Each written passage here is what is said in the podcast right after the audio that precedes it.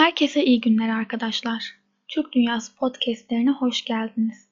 Ben Türk Dünyası Birlik Platformu Sağlık Komisyonu üyesi Beyza. Bugün sizlere yurtsever hekimlerin simgesi olan Mustafa Kemal'in Cumhuriyete sahip çıkarken Sivas Kongresi'ndeki başkaldırışını örnek aldığımız tıbbiyeli hikmeti arkadaşım Fatih ile birlikte anlatacağız. Merhaba arkadaşlar, ben Fatih. Beyza ile birlikte bugün sizlere tıbbi hikmet anlatmaya çalışacağız. Umarım beğenirsiniz. Çarlık döneminde Rusya'dan kaçarak Trabzon'a gelen Kafkas göçmeni bir ailenin çocuğu olan Hikmet Bey, posta memuru olan babası Hakkı Bey'in görev yaptığı Balıkesir'in Savaştepe ilçesinde doğdu. Yoksulluğun yurdun dört bir yanını sardığı, savaşın ve işgallerin ceryan ettiği yıllardı. Hikmet o zamanlar çocuk yaşta olmasına rağmen cephede canı pahasına savaşan askerlerimize şifa olabilmeyi kendine vazife belirledi. İlk, orta ve lise tahsilini tamamladıktan sonra İstanbul'daki Mektebi Tıbbiye Adliye Şahane yani günümüz adıyla Askeri Tıbbiye kaydoldu. 1919 yılında Mektebi Tıbbiye Şahane İngiliz birlikleri tarafından işgal edilmişti. İşgalciler okulda öğrencilere rahat vermiyordu. İlk başta üniforma ile derslere girmeyi yasakladılar. Sivil kıyafeti olanlar onları giydi. Olmayanları ise pijama benzeri esvaplar giymeye zorladılar. Ardından öğrencilerin grup halinde toplanması, kendi aralarında konuşması yasaklandı. İbadetlere saygı duyulmuyordu. Tıbbiye binasından Türk bayrağı kaldırılıp yerine İngiliz bayrağı asılmıştı. İşgalcilere karşı ayaklanmak ve okulun bağımsızlığını geri kazanmak için başta Hikmet olmak üzere tüm tıbbi öğrencileri çareler aramaya başladılar.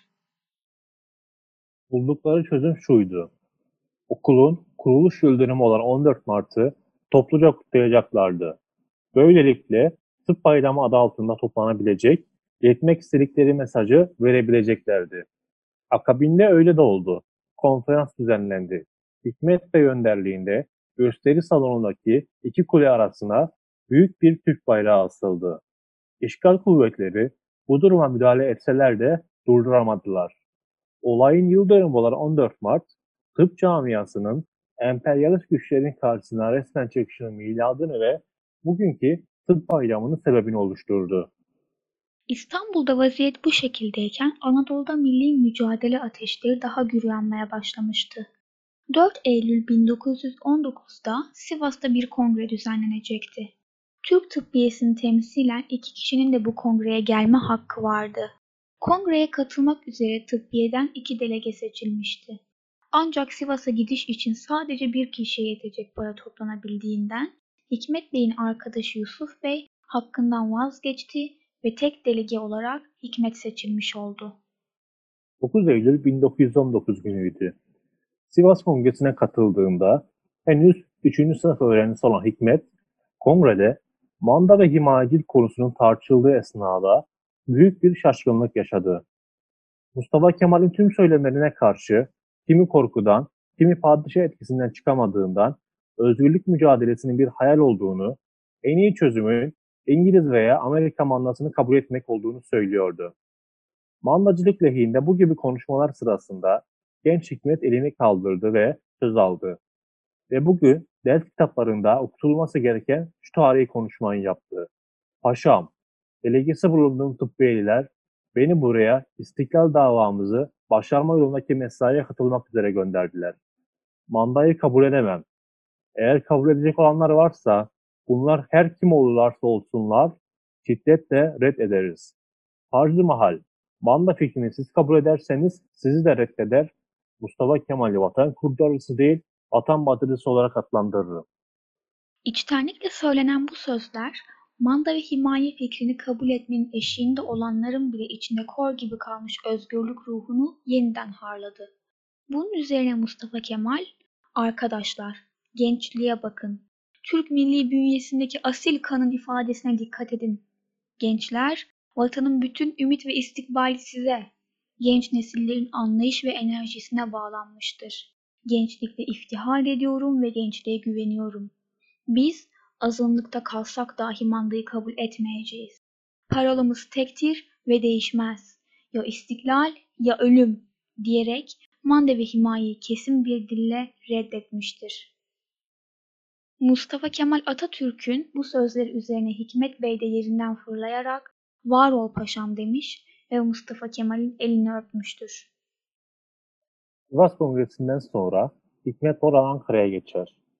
Burada yakın arkadaş Yusuf Balkan ile birlikte Doktor Adnan Adıvar'ın başhekim olduğu Ankara Cebeci Askeri Hastanesi'nde bakteriyoloji uzmanı Tabip Albay İbrahim Talibey'in başında bulunduğu laboratuvarda aşı yapımında çalışırlar. İki arkadaş İbrahim Talibey ile beraber kendi üzerlerinde tifüs aşısının denemesine gönüllü olurlar. Gösterdikleri bu fedakarlık üzerine Mustafa Kemal tarafından Hikmet Boran ve Yusuf Balkan'a rütbe verilmiş ve maaş bağlanmıştır. Sonrasında Sıhhiye Subayı olarak büyük taarruza katılan Hikmet Bey, İzmir'e giren ilk birlikte subay olarak görev alır. Savaş yıllarından sonra İstanbul'a dönüp tıp eğitimini tamamlar. Hayatını başarılı bir genel cerrah olarak sürdürür. 1940'lı yıllarda gönüllü olarak şark hizmetine girer. Sarıkamış'ta birkaç görev yapar. Bu görev sırasında vereme yakalanır. Bir yıl kadar hastalığın pengesinden kurtulmaya çalışsa da muzaffer olamaz ve 1945 yılında hayata gözlerini yumar. Çanakkale'de vatan savunmasında, Kurtuluş Savaşı'ndan milli mücadeleye koşan binlerce gençten yalnızca biridir Tüfeğli Hikmet Boran. Atatürk, Ulus Kurtuluş Savaşı'nı verirken, Cumhuriyeti koruma ve kollama görevini Türk gençliğe vermesinin ardında binlerce tıbbi hikmet yapmaktadır. Gazi Mustafa Kemal Atatürk'ün Türk milletine sunduğu nutuk, gençliğe sesleniş ile sonlanır. Orada Atatürk'ün umutlandığı ve görevlendirdiği gençlik Hikmet Boranlardır. Tıbbi Hikmet Boran ve bu vatana emek verenleri, bu vatan için canlarını verenleri, mücadele edenleri saygı ve minnetle anıyoruz. Kuvayi Milliye'nin cesur evladı unutulmadı, unutulmayacak. Bugün anlatabildiğimiz kadarıyla sizlere tıbbiyeli hikmeti anlatmaya çalıştık. Umarım beğenmişsinizdir. Hepinize iyi günler dileriz.